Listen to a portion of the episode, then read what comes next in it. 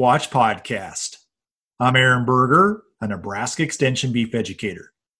For today's Beef Watch podcast, we will be discussing an article from the July issue of the Beef Watch newsletter titled Pollinators and Nebraska Rangelands. To discuss this topic, I'm joined today by one of the co authors, Dr. Mitch Stephenson, who's a rangeland management specialist based at the Panhandle Research and Extension Center. Thanks for joining me today, Dr. Stephenson. Thanks, Aaron. Good to be here. This is an article that you wrote together with some other people who are part of the staff that you have there. And the focus of this article was really on the value of pollinators as it relates to specifically thinking about the health of rangelands in Nebraska. And in Nebraska, we have a large swath of areas that specifically the sand hills, where a lot of large areas of unbroken ground that would be primarily native range.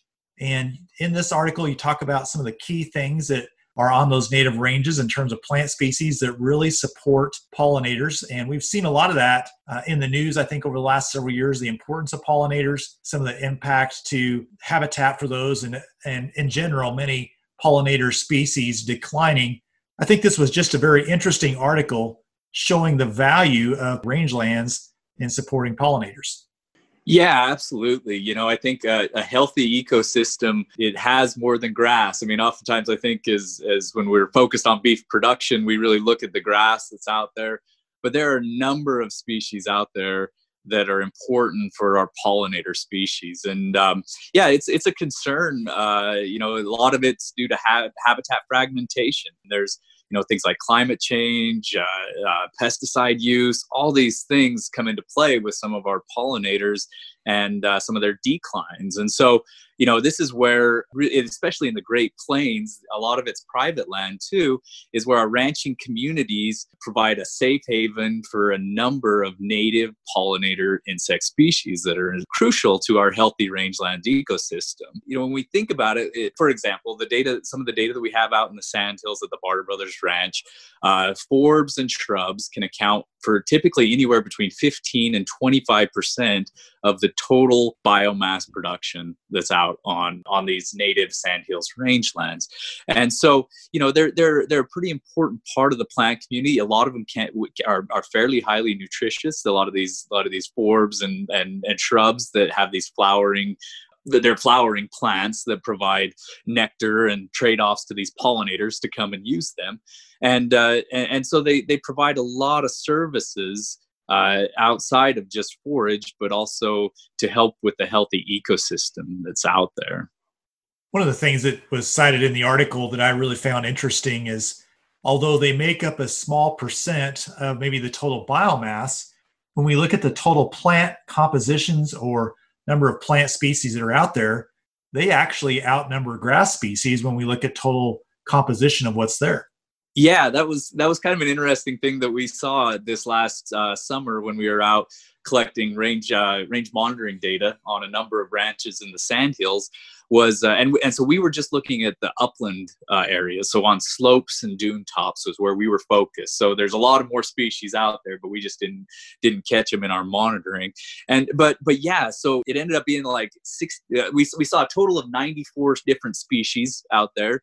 And something like there are 68 of the species that we identified were actually forbs or shrubs. And uh, and so yeah they, for the biodiversity uh, that's out there they provide a lot of that uh, in those plant species. And so, um, really understanding, and, and, I, you know, growing up on a ranch, uh, you know, I was always had a hard time with the forbs. You know, I could typically do okay with the grasses, identifying them. Uh, and that that that transferred over to this summer. You know, a lot of these plants were just like, I don't know what this is, so we had to go back and look and, and figure out what they were on a lot of them. But there are some some key ones that are out there that have been identified as particularly important in Nebraska, and, and we list those in the article.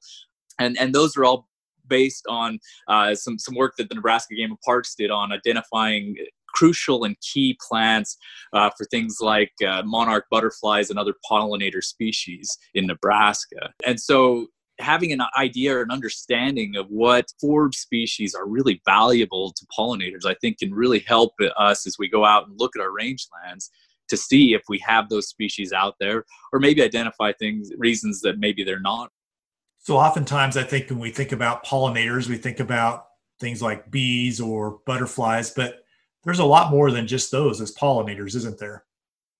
Yeah, absolutely. You know, I mean, honeybees get are, are kind of the flagship insect uh, for the pollinator, and, and people are really concerned about honeybees. But when we really get out there, there are a number of native bees that we have in the sandhills. Uh, you know, some of our sweat bees, uh, many of these uh, are, are ground nesting bees, and and so yeah, when you really get out there and see the number of different moths and, and uh, butterflies bees, a uh, number of other insects that are out there.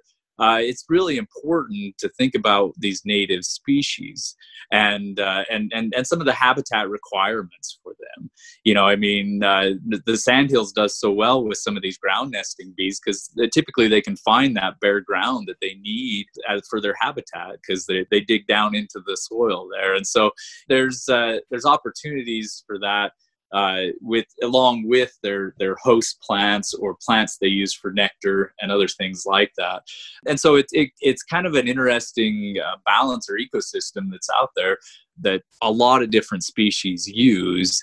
And I think when we really look at it, uh, well managed rangeland can often have a lot of these different habitat types for different insects as well as different forb species that may be selected in, in higher abundance depending on the species that are out there.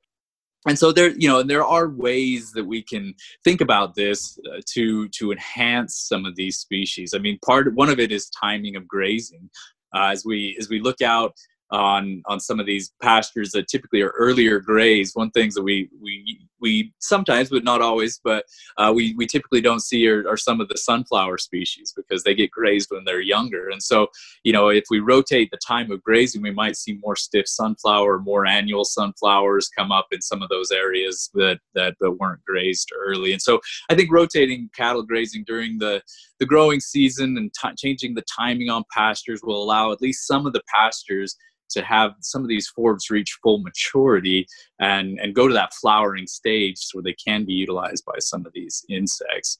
Um, you know, some of the some of the forbs pr- prefer some disturbance, and so having a little some areas where it's higher disturbance, and even even some management practices such as patch burn grazing, where where you're burning an area of a pasture and then going out and grazing it. So it does have a relatively high amount of disturbance, but then it's allowed to recover some of these forb species can really come back in on some of those areas. And so, um, you know, there, there are there are kind of a diversity of management practices that can be employed to to enhance some of these forbs. But as, as you go out and look at some of the pastures, I, I think that that's the important thing is to make sure that you're seeing some of these flowering species and then make sure that you're giving some of these pastures the recovery or rest time they need so these species can really be enhanced one of the things that also comes to mind for me as we think about forbs and pasture and again this is a time of year and for whatever reason i think this year many people have seen things like musk thistle and scotch thistle uh, some of these more invasive species noxious weeds moving into rangelands.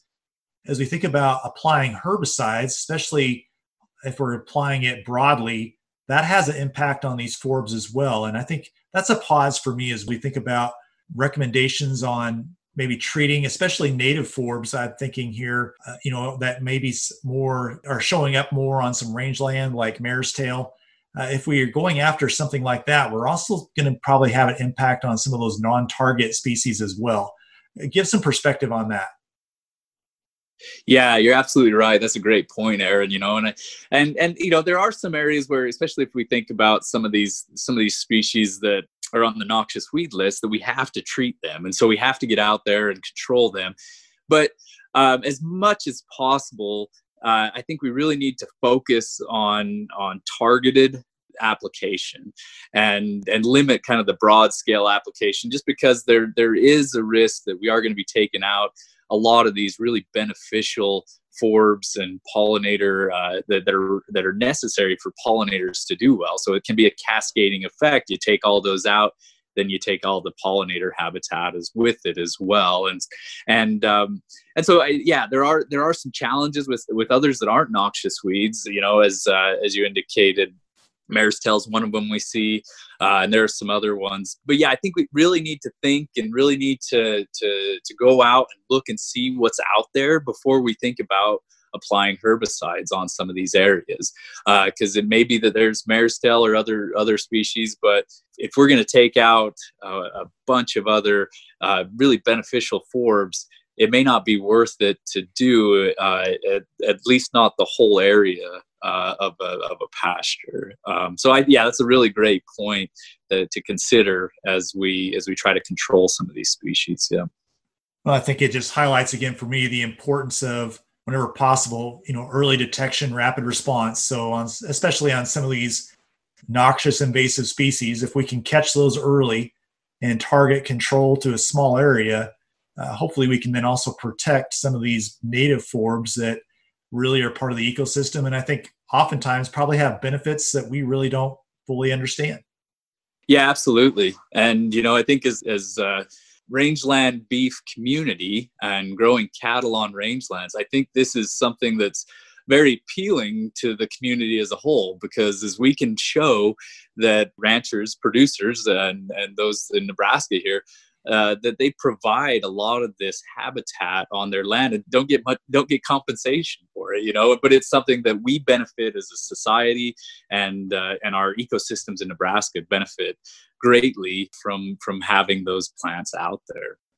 Anything else on this topic dr stephenson that you'd like to highlight as we point towards wrapping this up? Um, just invite people to check out the article and, and there's a number of articles that we, we reference in there to give ideas and suggestions and and uh, and maybe more learning opportunities for different plant species that are known to be hosts or important for some of the native pollinators in our area. Thanks again for joining me today. Thanks, Aaron. For more information on the article that was discussed in today's Beef Watch podcast, I'd encourage you to visit the beef.unl.edu website. Again, this is in the July issue. In the article, you'll also be able to find additional resources on this topic.